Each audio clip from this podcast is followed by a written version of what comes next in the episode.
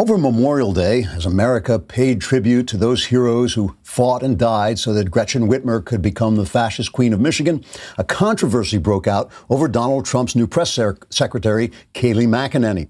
At a press conference with journalists and other Democrats, Ms. McEnany was asked what time it was, whereupon she drew a samurai sword and, in a series of motions too swift for the human eye to record, she dismembered the entire White House press corps, leaving them a mere collection of bleeding torsos, writhing and shrieking wordlessly on the floor, which actually raised the intelligence level of their questions.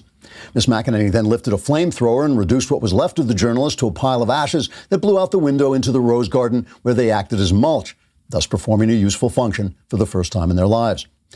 Chris Wallace of Fox News said Ms. McEnany had overreacted, saying, quote, Back in my day, when the press corps was interrupting Ronald Reagan's struggle against the Soviet slave empire by calling him a warmonger and an idiot actor, we would not have allowed anyone to suggest we were a bunch of biased and intellectually corrupt enemies of truth and decency, no matter how true it was. Now, when the press corps is covering up for a senile hologram who hasn't spoken an honest word in decades and then shouting meaningless insults at the president during a crisis, I find it intolerable that we've been caught in the act. Unquote. In another incident, a reporter questioned the president's demand that governors allow houses of worship to reopen, whereupon Ms. McEnany raised her staff and unleashed a series of plagues on the entire journalistic community. Blithering Prevarication III, the editor in chief of the New York Times, a former newspaper, said the action was completely uncalled for. He then continued to Arlington Cemetery, where he and the rest of the Times staff spent Memorial Day spitting on the graves. Trigger warning I'm Andrew Klavan, and this is The Andrew Klavan Show life is tickety boo. Birds are winging, also singing hunky dunky doo. Ship shaped tipsy topsy, the world is zippity zing. It's a wonderful day, hurrah, hooray! It makes me want to sing. Oh, hurrah, hooray! Oh, hooray, All right, we're back for those few of you who survived a long, long Klavanless weekend. You can always go on my YouTube channel. We've now got 45,000 subscribers. We want to get that up to 50,000 if we can, maybe by the end of the week, even though it's a short week. Let's do it. We're, we're watching your comments. Uh, we have one today from Dangerous Spaces. Dear Mr. Klavan, Over the last couple of weeks, you have compared Brian Stelter to a woman multiple times. The comparison is highly offensive. No woman has ever become as hysterical, emotional, or irrational as Brian Stelter does during almost every single show. Please consider retracting this unfair comparison. Well, let me issue a, a clarification. there it is. Let me issue a, a clarification. Uh, I have oftentimes said that feminists have put women in the position of, instead of being great women, uh, they turn them into second rate men. And I think the problem with Brian Stelter is that he's a second rate woman. He's not like a, a, a, woman woman, right? It's always a problem. Anyway, let's talk about uh, the fact that over the long weekend, listen, I couldn't help noticing this. I don't know if you saw this. I was on social media there was a lot of rage and, so, and, tension and hostility, people calling each other terrible things. And I think as we continue to reopen the country and summer comes and we all want to get outdoors, there's going to be some nerves and tension that exacerbate our disagreements. This is the way things work at the end of a crisis. That's when the real uh, tensions break. Chief among our disagreements is the disagreement about where ultimate decision making power should reside in these United States of America. For instance, if wearing a mask in a crowded store might protect someone you don't know is vulnerable from a disease you may not know you have, I don't think it's a threat to your constitutional freedoms or your human dignity to ask you to put on a mask.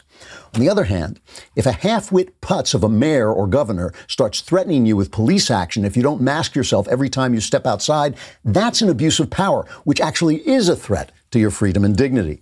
Likewise, if crowding into a house of worship might entail a certain uptick in danger, you should be warned about that. But clearly, it's up to you whether you want to risk that danger, just like it's up to you whether you want to smoke or overeat. There are elevated health dangers out there right now, but the potential emergency of overwhelmed hospitals is past. It's not up to politicians or the press whether we risk our health. It's up to us. This idea that power resides in the individual is the core idea we are fighting over right now across the board. I believe in charity. I believe the government taking my money and giving it to someone else is not charity and reduces charity. I oppose racism, but I believe the government forcing me to hire someone or associate with someone I don't want to does nothing to stop racism and in fact makes it worse. The left has managed the trick of making people think we are immoral because we oppose the government forcing their morality on us. But that is a damned lie. We on the right should focus on the real argument, which is not what's right and wrong, it's who decides. All right, we got uh, the mailbag tomorrow. It, we and as I said, if you want to embed a video of you asking your question briefly in the mailbag, we will use that video. But of course, if you don't want to do that, if you're asking a personal question, you don't have to do it. But go to dailywire.com, hit the uh, podcast button, the Andrew Klavan podcast, the mailbag button, and I will answer all your questions about anything you want to ask. All my answers are guaranteed 100% correct and will change your life. Will they change it for the better? don't be foolish. Let's talk about brushing your teeth. You got to brush your teeth, and 75% of us use old, worn out bristles that are ineffective, and even more people forget to floss daily. You should floss daily. It's really good for you. Good health starts with good habits. Quip makes it easy by delivering all the oral care essentials you need to brush and floss better. The Quip electric toothbrush has timed sonic vibrations with 30 second pulses to guide a dentist recommended two minute routine, and there's even a size down version designed for kids. Paired with Quip's anti cavity toothpaste in mint or watermelon, you get all the ingredients teeth actually need and none they don't. And Quip uh, uh, also, the Quip brush head, toothpaste, and floss refills are automatically delivered on a dentist recommended schedule of every three months for just five bucks each. If you go to getquip.com slash Klavan right now, you'll get your first refill free. That's your first refill free at getquip.com slash Klavan, spelled getquip.com slash Klavan. Quip is the good habits company. My dentist, my, dent, my oral hygienist told me that you've got to use these electric toothbrushes, and Quip is a one you can travel with. It's uh, convenient, it's comfortable, it looks good. But that doesn't help you to know how to spell Klavan. You know how to spell Quip. But Klavan is K L A V A N. There are no easy I just make it look this easy. So there really, you know, this really is something that happens to people. You have a crisis, you kind of knuckle down, you say, okay, I'm going to deal with this. And then just as the uh, thing is starting to lift, just as the crisis is starting to lift, that's when you kill your wife, okay? that's when you suddenly lose it. And I really think that's what's happening to people. Here's a, a video that went viral uh, in Staten Island. A woman walked into a grocery store without a mask, and the masked customers ganged up on her. Get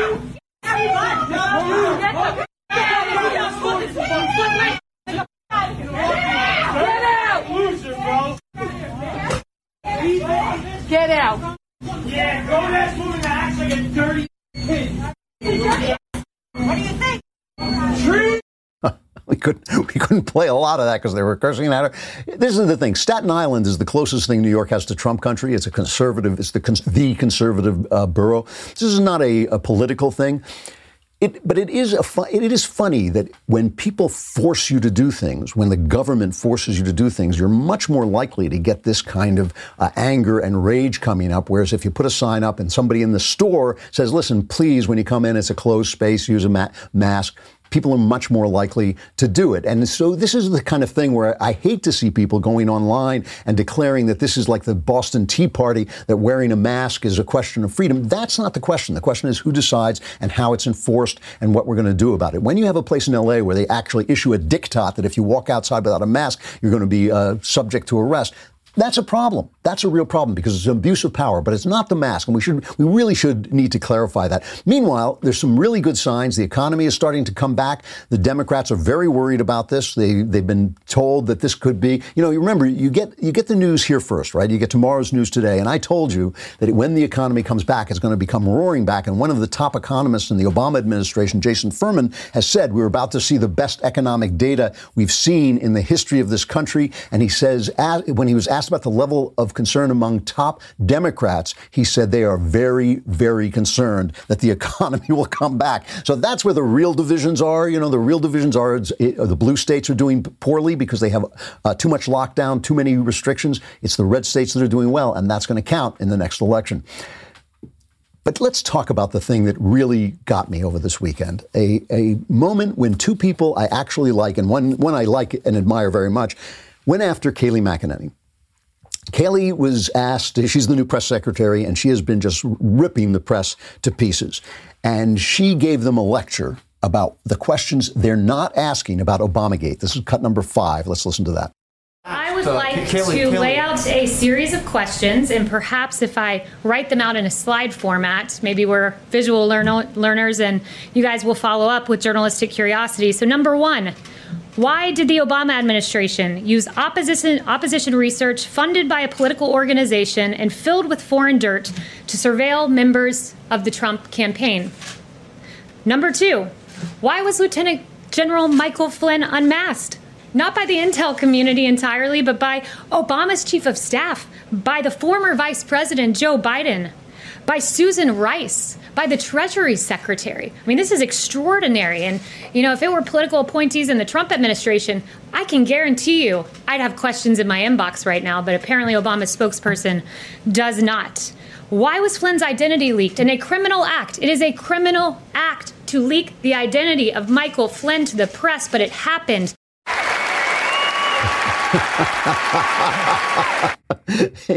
yeah, no kidding. So I want to just make it clear that I'm talking about a Chris Wallace who does he does a pretty fair job on Fox. He does, you know, when he interviews people. I don't always like his interview style. I don't like the fact that he cuts people off all the time, but he gives it to both sides pretty evenly. He didn't like this. And so I just want to make it clear that I'm not hating on these people, but I'm strongly disagreeing here, okay? So he, Chris Wallace didn't like this, and he went after Kayleigh McEnany. This is cut two. First of all, it's not extraordinary. Unmasking is pretty routine. The effort by people in an administration to find out who a, masked uh, American person is. It, it, happens in the in the Trump White House. It happened, I think, 16,000 times the year before last. What, what's a crime is leaking it, but unmasking isn't. In addition to which, I have to say that if Kayleigh McEnany had told Sam Donaldson and me what questions we should ask, that would not have gone well. So this is wrong on so many levels, okay? It's wrong on so many levels. First of all, to dismiss Obamagate at this point as just normal unmasking when the vice president of the United States is unmasking a guy something like eight days before he leaves office, when there is now evidence that the Obama administration at least considered withholding information from the incoming uh, from the incoming administration on Russia over I- an idea that uh, that uh, Trump had colluded with Russia that had already been exploded, that they already knew was utter nonsense.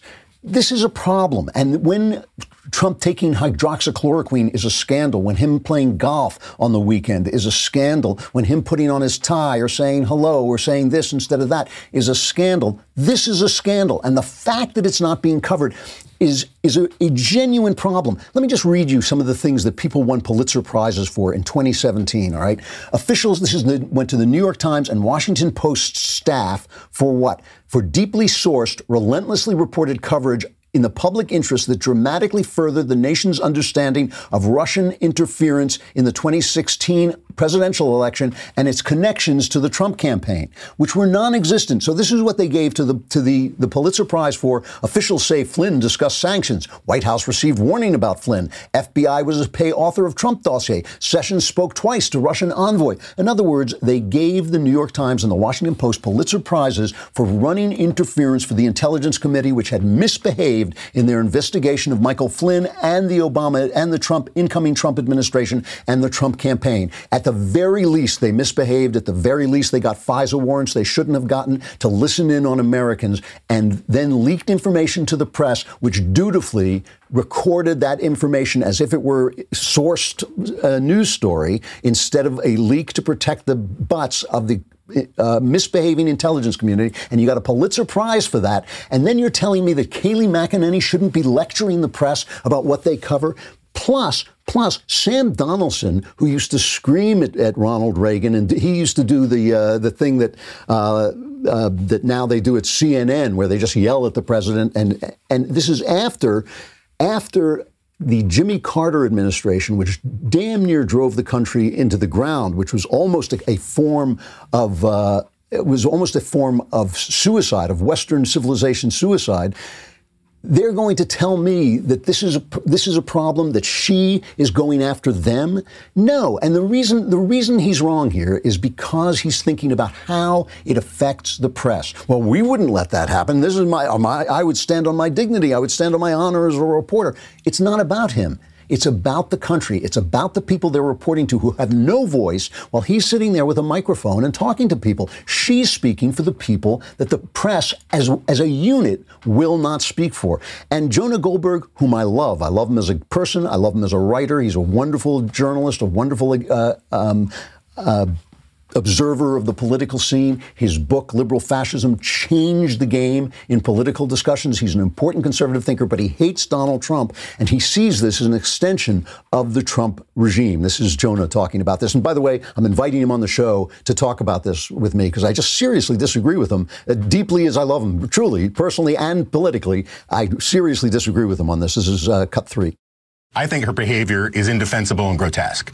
And I think that what she has done is she is, you know, there's this cliche in Washington that, that uh, President Trump wants a Roy Cohn as, as DOJ. Um, as the, the at, at head, as this attorney general, what Donald Trump wants in a press secretary is a Twitter troll who goes on attack, doesn't actually care about doing the job they have, and instead wants to impress the really an audience of one and make another part of official Washington another one of these essentially cable news and Twitter gladiatorial arenas. And it's it's a sign of the de- defining of deviancy down in our politics, and it's only going to make things worse. You're wrong. Here's why. no, this is this is a real problem because if if Kayleigh McEnany is a Twitter troll, troll a Twitter troll, so is the entire press corps. So is the entire press corps. The questions they have been shouting during the uh, Chinese virus briefings have just been troll questions. They were not gathering information. They were gotcha questions. They were 2020 hindsight questions. They were questions with no backing in facts. And again, again, it's not about Donald Trump. This is the thing. It's not about the press and it's not about Donald Trump. It is about half the country who has no voice. They elected Trump. They voted for Trump because they had no voice, because no one was listening to them. No one, including the Republican establishment. You know, this is the question that I've been asking myself. I did not like Trump. I voted for him because I could see it was obvious that he was a better choice than Hillary Clinton, and there were only two choices. So I voted for him. I thought he's, I think he's done an actually very, very good job.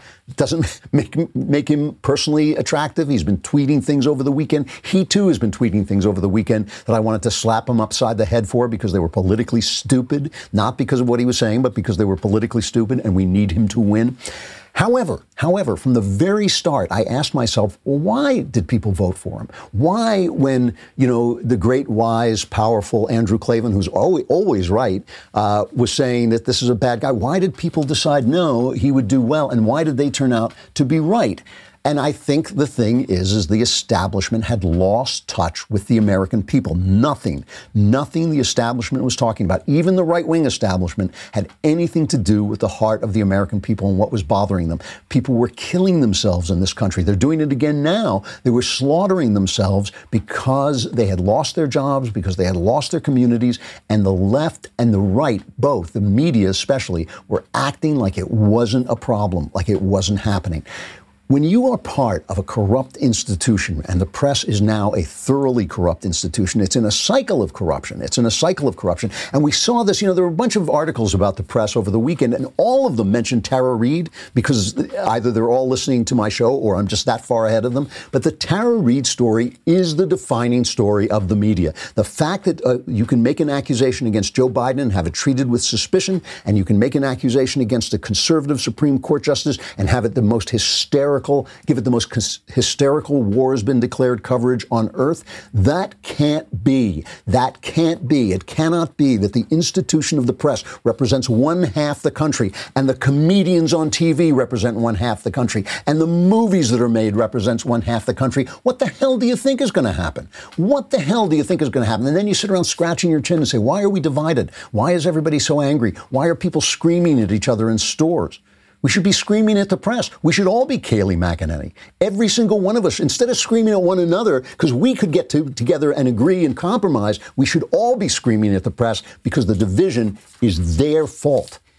All right, let us talk about ready. You know, one of the things about these conservative, crazy conservative shows like this one is we're always predicting some disaster where everybody's going to be locked in his house and you won't be able to get food, you won't be able to get the things you need, and the government won't be able to help you. When has that ever happened? this is why you need ReadyWise. You need to be just a little bit crazy in order to be prepared. You got to be a little crazy, a little right wing crazy to be prepared for the kind of emergency we've been having for these last three months. This used to be Wise Company. They, they've now changed their name to ReadyWise. They make emergency meals, freeze dried fruits and vegetables for convenient on the go nutrition, and new adventure meals that are good for hiking, camping, and other outdoor activities. ReadyWise meals are easy to prepare. You just have to add water, and they have a very long shelf life, so they're there. When preparing our meals, all you need is four cups of water. Doesn't even need to be hot. You pour the food into the water, stir, and cover it. In about 15 mi- minutes, the meal is ready. ReadyWise uses the finest ingredients and latest food preparation technology to ensure optimal taste and freshness, and this food stays fresh for up to 25 years. This week, my listeners can get a free can get free shipping at readywise.com when entering Klavan at checkout or by calling oh 855-474-4084. ReadyWise has a 90-day no questions asked return policy. There's no risk taking the initiative to get yourself and your family prepared today. That's ReadyWise R E A D Y W I S E.com promo code Klavan to get free shipping. they spell ReadyWise. Anybody can spell ReadyWise, but only the wise can spell Klavan. How do you spell it? It's there are no easy so now you've got this brilliant thing from Joe Biden. Every time, you know, the polls show Joe Biden leading Trump, although the uh, the battleground polls are still very close. And it's, it's amazing. Uh, how long, how long, oh Lord, are they going to keep this poor man locked up in the basement? I mean, that, that's got to be their strategy because every time they bring him out, the guy cannot speak. He cannot get the words out and he just makes a fool of himself. And he even, you know, he was out for Memorial Day. He went out and left a wreath on uh, one of the uh, memorials. And even the way he walks, there's, there's something wrong. You know, I'm just telling you from my observation. There's something wrong with the guy. I said this about Hillary when she was falling down uh, and fainting and coughing all the time. And, you know, I'm not saying it to be mean, although it is kind of mean, but the guy is not ready to be president of the United States. The guy is not in a condition to be president of the United States. He's leading the polls. He went on with a uh, black radio guy, talk show host, and this is what he said. There's cut 10. Listen, you got to come see us when you come to New York, VP Biden. I a, will. It's a long way until November. We got more questions. You got more questions, but I tell you, if you have a problem figuring out whether you're for me or Trump, and you ain't black. oh Char- Charlemagne the God is that the guy's name? The uh, talk. So if you have a if you have a trouble figuring out whether you're for me or Trump, you ain't black. And Joe Biden, and we know. I mean, look, it is fair. Joe Biden is the man who determines who's black in this country. You do, you know, they, I, you, not everybody knows this. You have to pass by him if you want to be a black person. Uh, you have to pass by, and he says, "Yes, you are black." And you say, "Well, you know, I might vote for Trump." No, sorry, you, you ain't Come black. On. He come on, man. he walked it back. Listen to what he said when he walked it back. Okay, I know that the comments have come off like I was taking the African American vote for granted. Oh, really? But nothing could be further from the truth. I've never ever done that, and I've earned it every time I've run. I was making the point that I've never taken the vote for granted, and in fact, I know in order to win the presidency, I need the African American vote, and it was the driving force, as I said in the beginning of my campaign a year ago, to my being able to win the first pl- in the first place and win the primary, and it is going to be critical to my winning the presidency. Did you hear the words? I'm sorry, I said that in there. I I didn't hear those words, but. You don't think you think this didn't matter to the Democrats? They came on in force to defend him and to announce that his apology which I didn't hear, that his apology was enough. It was it was a make believe it was an invisible, silent apology, but it was enough. It was it, it was there. It was ah, what can I say? It was a, an ideal apology. An ideal apology didn't exist in the real world, but the idea of it was in the mind of God, and therefore that he's in the clear. This is cut seven. He apologized, he clarified, he said he shouldn't have been so cavalier, but we need to move on and talk about the issues and what's really at stake here. The vice president shouldn't have said it. He apologized for it. Uh, but I really think the gall and the nerve of President Trump I believe that Joe Biden was incorrect in, in saying uh, the statement, you ain't black. Uh, but I also believe that his apology was sufficient. That apology was given swiftly. He was saying, I'm sorry, I was being too cavalier, I apologize. To his credit, Joe Biden recognized within minutes that he had gotten carried away. I think uh, he has apologized and he should have uh, apologized. It was like, you know, one of those jokes that just falls flat. It's almost the end of the interview, and you need to understand the context. I mean, Biden made an error. He apologized for it, and just move on. I mean, we, we can obsess on this, but this is, in, in the scheme of things, this is not going. This not going to mount to diddly squat. yeah, that's that's why they're all talking about it. But they immediately they covered it for something like four minutes, and then they were done. they just stopped covering it so it'll go away. The New York Times obviously panicked, a former newspaper, and they just they just panicked. They had inside the dizzying efforts to pitch Trump to black voters. Dizzying because how could you possibly pitch Trump to black voters just because he virtually eliminated black unemployment before the virus hit and could do it again after we start to reopen?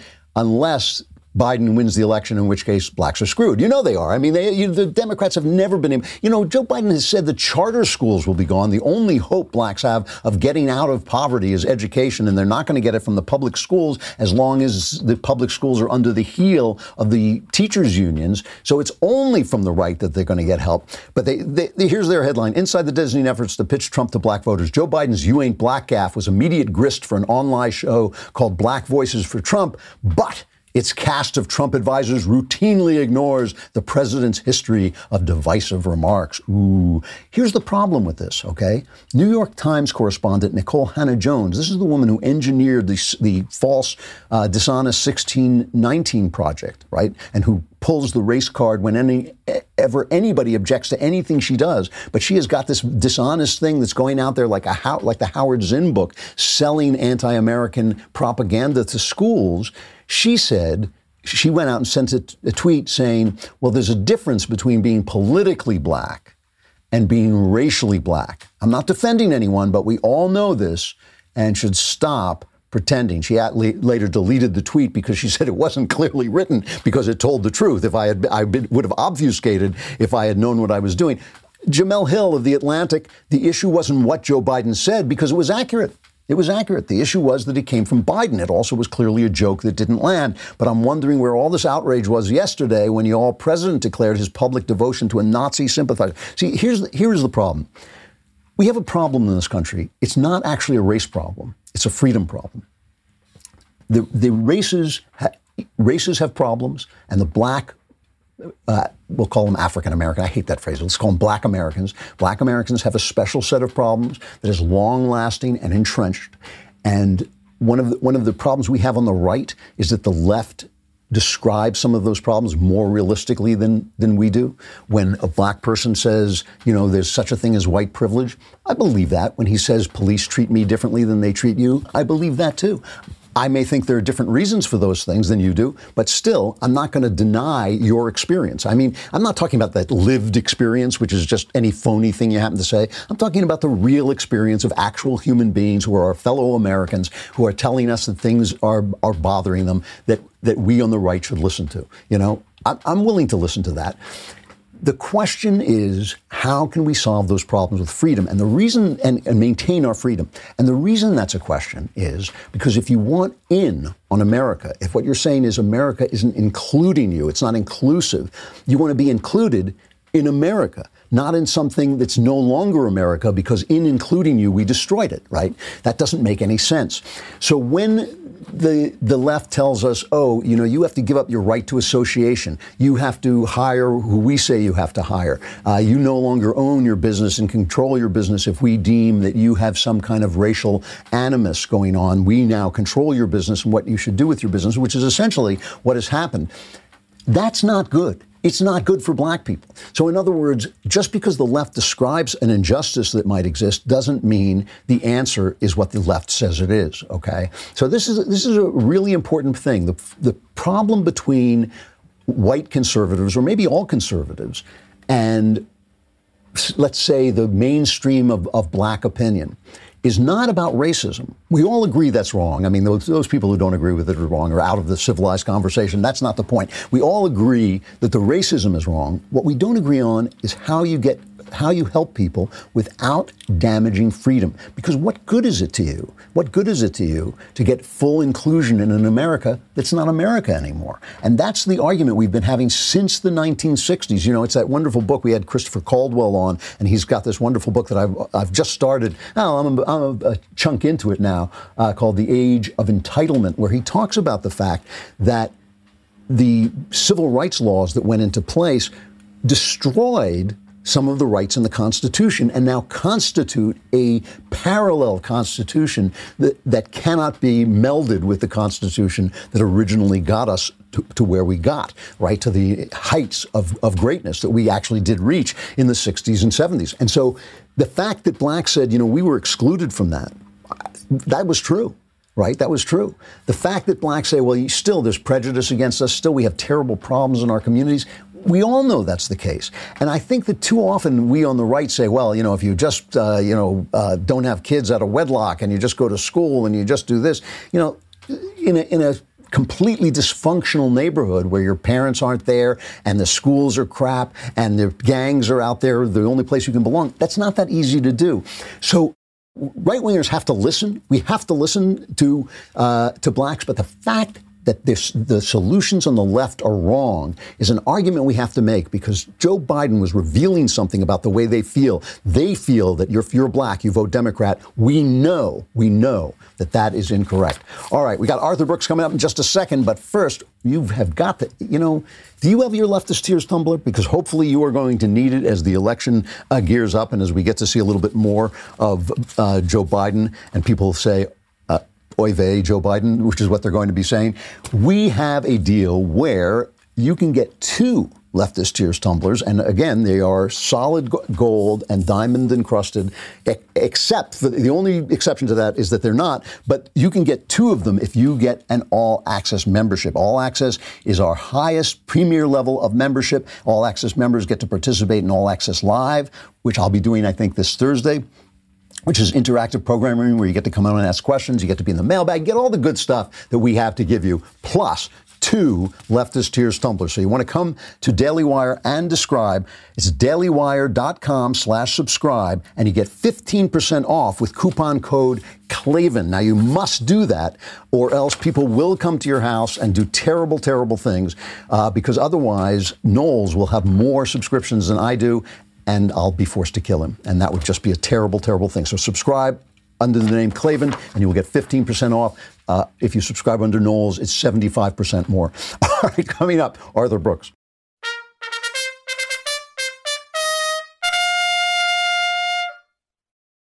All right, Arthur Brooks is professor of the practice of public leadership at the Harvard Kennedy School and Arthur C. Patterson faculty fellow at the Harvard Business School. His new podcast is called The Art of Happiness with Arthur Brooks, launched in April. It's a companion project to his new biweekly column in The Atlantic called How to Build a Life. Arthur, thanks for coming on. It's good to see you.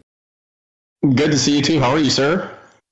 I am doing very well. You know, I, I saw what I think was your maiden speech when you were president of the American Enterprise Institute, and I actually came up to you afterwards uh, and told you that I thought you were going to be a, a big deal, uh, which which you have become. And uh, uh, you know, one of the things I've noticed, I mean, you you've entered the public scene as essentially as a conservative, but you have a different voice right. than a lot of conservatives, and you seem to be moving into something more general. Are you leaving the conservative fold or are you trying to reinvent it? Well, the truth is, my views are my views, like yours. I mean, you've had all kinds of different careers. you are you're, you're very, very well known as a writer. I mean, not as a conservative writer, but as a writer. I mean, I started my career right. as a French horn player. I played in a symphony orchestra for a long time. And, you know, the truth is, I, I came to conservative politics because poverty is the thing I care about the most and you know my, my concern for poverty like yours you know you talk about this a lot is that there's i have a sense of solidarity and love for my brothers and sisters particularly those who have less power than me.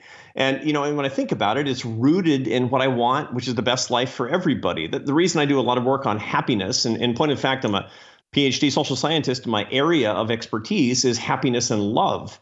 You know, I, my politics are my politics, and and one of the reasons that I actually hold the politics that I do is that I believe that most traditional American conservative ideas are a better way of showing solidarity for people at the margins. Right. It's it's to hold them up in the bonds of dignity. You know, it's a, my my wife's an immigrant. I came from a family that didn't have very much money, uh, you know, like a lot of people in this country. And I recognize that when people say, I'm an asset, not a liability, it's just what you were talking about before the break that I'm a I'm a, an asset in the human family, not a liability to be managed by the government. I have more dignity, I have less despair, and that has everything to do with happiness. Is there something right now? I mean, I was watching over the weekend on social media, and there's this level of rage out there right now, which is, is typical of human beings. As a crisis is ending, that's when they kind of let go right. a little bit and some of the pressure comes out. Is there something in politics itself in the, just the very act of politics that is antithetical to happiness? I mean, can you be a political person and a happy person at the same time?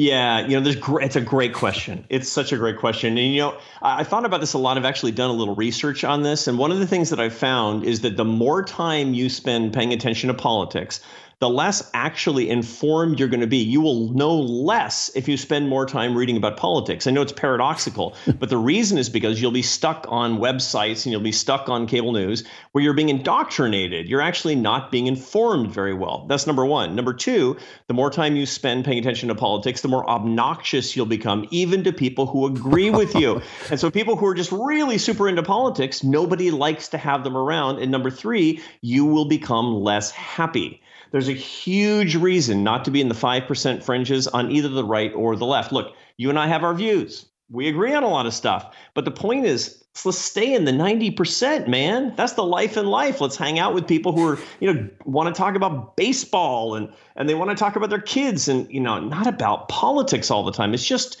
so boring and it rips us apart.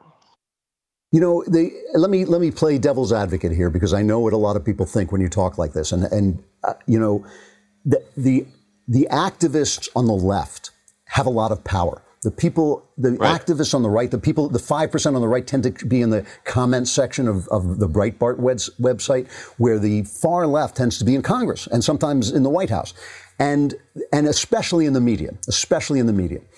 So what people feel is they feel like, hey, I can't turn on a late night comic without hearing my political views insulted. I can't pick up the New York Times. I can't watch network news without hearing my political views uh, uh, insulted. I send my kid to college. I scraped and saved to send my kid to college, and he's taught that America is a terrible country. And then you tell me that I'm the one who's not supposed to fight back, right? Is there some way to, to engage with the activists? And yet re- remain in touch with the mainstream. I mean, I, I, really do believe that 70% of the people in this country could agree on 70% of the issues, which is a pretty, pretty good number. Is there a way to engage with those people and yet fight back against the sort of wave of the uh, extreme left? Yeah, I think there is actually. And, and the way to do it is not by using our values as a cudgel, but to rather to use our values as a gift you know, people do this all the time. I have these deeply held values and I use them as a weapon. Well, you've eviscerated the value of your values. I mean, unless they're a gift, look, I, I, I consider the things that I think um, politically and, and religiously, I mean, I have deeply held views man, these are my gift to you if I share them with you. If I beat you over the head, look, nobody in history has ever been insulted into agreement. And we do not have coercive power over each other. I mean, people's like, I'm going to win the Senate. I'm going to win the House. I'm going to win the White House. I'm going to pack the Supreme Court, and we're going to have a hundred years. It's not going to happen. That's not the way the system is set up. We got to persuade each other, and we only persuade each other with love. It's the only way it's ever happened, and it's the only way it ever will. You know, I, I, I agree with what you're saying. I really understand what you're saying. Let's talk about happiness. Uh, you know, happiness is always a kind of strange thing. Whenever I read polls about happiness, I'm always thinking, well, I'm happy on good days and I'm not that happy on bad days. Is that what you're talking about? Is you're talking about uh, the happiness that comes and goes, or you're talking about something deeper? It's something deeper than that. I mean, it's basically what it's the term of art for those of us who are social scientists is subjective well-being, and that means basically I say, hey you know, you got good days and you got bad days, but all things considered, how happy would you say about your life? And it's incredibly stable and, you know, it actually can measure a lot. And that's really what I'm talking about. And you find that that most people are pretty happy. About a third are very happy about their lives, and about 20% are not happy about their lives, and everybody else is somewhere in the middle. But it's it's stable and it's predictable, and we can actually study it. So, so what do you what what what's the art of happiness? I mean, you uh, you've got a new podcast. It's about happiness. Yeah. What can we learn? That what you know what what can an ordinary p- person do? Is there something I can do when I wake up in the morning that actually will increase uh, my chance of being happy? For sure, for sure. Now, the first thing is that a lot of people think they have more control over their happiness than they do. 50% of your happiness is genetic. You know, sorry. I, I wish it weren't true. It's actually kind of Your mother did make you unhappy. So, so, but, and, and then the other half is split between circumstances and habits. Now, people are always trying to mess with their circumstances. If I, if I get that girl to marry me, if I can get my bachelor's degree, if I can get into law school, if I can get that promotion, then I'll finally be happy. Wrong. That stuff is transitory. It doesn't last. Circumstances, good and bad, they bum you out or they make you happy in the very, very short term, but they never last. And the reason is for something that that we call in in, in the social science world homeostasis, which is to say we we have to uh, readjust back to our baseline or we'd go insane the part that you can really manipulate to, to, to, to, change your happiness permanently is the other part, which is your habits. And there are four things. They're basically four accounts into which you need to put a deposit every day. So I'll slow down here because people listening to us, they yeah. need to, to get out yeah. the pencil right now. If you actually, in my column, How to Build a Life in the Atlantic, I, I write about this. So you can go back and look at it. So don't write it down, just listen to us. So there are four things, four accounts faith, family, friendship, and work. And the work part has to have only two characteristics it's not money, it's not fame, it's not power. It's earning your success and serving others. That's it. And that means earning your success is accomplishment. That's the reason that capitalism is the best. It's because it's the best system that allows people to earn their success, but you also have to serve others. Just making a bunch of money or or exploiting other people or cheating other people, it doesn't work. So faith, and a lot of people neglect that right? But faith does not necessarily mean my faith. I'm a Catholic. I recommend it to everybody, but it's not the only one. You have to have a sense of the transcendental, something bigger than you. Why? Because my focus on me, it's so boring. I need something that's bigger, a way that I can serve. Second is is family, and we all define that in different ways, but we know what it means. Third is is is friendship. Now, you and I, you know, we're these, you know, we, you know, I'm 56. How old are you? 65 good for you, man. You look good. You got the same haircut as me. It's awesome. Anyway, so so you know we're we're effectively the same age. The loneliest people in America are 60 year old men. 60% of whom say their best friend is their wife. Now here's the bad part. Here's the bad news only 30% of their wives say their best friend is their husband. the loneliest people in America are the people who don't cultivate the skill of friendship, which is deposit, it's account number three, and the last is work. So at the end of each day, we should do this little examination of conscience. And this is a direct answer to your question. What can everybody listening to us do today to improve their happiness? Get to the end of the day with a little checklist. Did I put stuff in my faith account, my family account, my friendship account, and my work account. And it shouldn't all be in the work account. And if we do that, we've got the best shot at living the best life and the happiest life possible. Let, let me ask you the last question. Uh, when you look at the country right now, it just, it's, this, the division seems so great. Uh, the rage seems so intense. Uh, yeah. Are you hopeful for your country right at this minute? Yeah, I'm always hopeful. Sometimes I'm not optimistic, but I'm always hopeful. because okay. there's something there are things that can be done and we can do them. I mean, that's the American spirit. You know, that's the that's the spirit. I mean, I, I'm going to guess that the Klavans didn't come here, you know, as landed gentry you know, they were probably uh, trying to get out of some godforsaken shtetl in, in, in, in, Central Europe or something, yeah, right? No, Lord, like, Lord Klavan, Lord Klavan of uh, Shrewsbury, yeah. I know. It's like, yeah, it's like Earl of Brooks, uh, not likely. Anyway, the point is, you know, we come to this country because we can do something about our problems, because that's what America is all about. The entrepreneurial spirit is to look at problems and see opportunities. That's how we're different than every other country. Right now, with the coronavirus epidemic, and, and people at their throats in terms of politics and all of these problems that we seem to have, these are the opportunities for true social and spiritual and cultural and financial entrepreneurs. This is the time for everybody listening to us to say, what's my opportunity right now, not just what's the problem. Excellent. Listen, uh, remind me of the name of your podcast again and where can we find it? The the podcast is on any place where you find your fine podcasts. It's it's uh, it's through Ricochet Audio Network, and it's called The Art of Happiness with Arthur Brooks. It's four four uh, four editions in, and it's going really well. And the column is called How to Build a Life with the Atlantic. Arthur, thanks so much for coming on. Come back again. I'd like to talk to you more. I'd love to. Thanks a lot. Thanks a lot. All right, we have run out of time. I went a little long there because I was fascinated in what we were talking about. I hope you were too. But we will be back tomorrow. Tomorrow is mailbag day go on dailywire.com go to the podcast you got to be a subscriber you got you have to be a subscriber and you have to scream like that and go on my podcast and the mailbag button and ask any question. All your problems will be solved. And again if you would like to embed a video of you asking the question we will try and use that video. If you don't want to embed a video that will not disqualify your question uh, we want to hear from you. We love to hear from you and we'll solve all your problems which is like where else do you get that guarantee? I'm andrew klavan this is the andrew klavan show. I'll see you tomorrow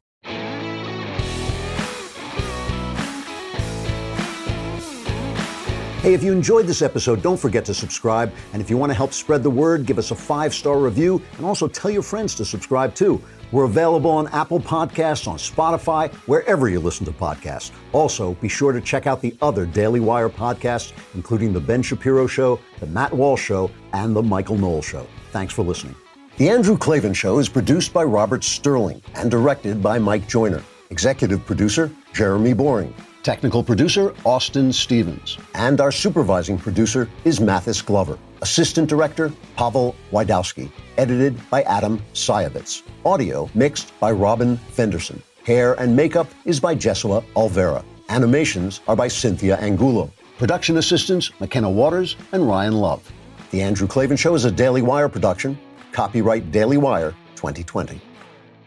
Joe Biden informs 40 million black Americans that if they support our president, they ain't black. Is Joe Biden a racist? Is Joe Biden a rapist? Democratic Representative Ilhan Omar says she believes the woman accusing Biden of sexual assault.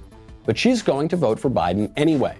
And President Trump accuses MSNBC's Joe Scarborough of murdering a staffer. Some heavy stuff to start the week. Check it out on The Michael Knowles Show.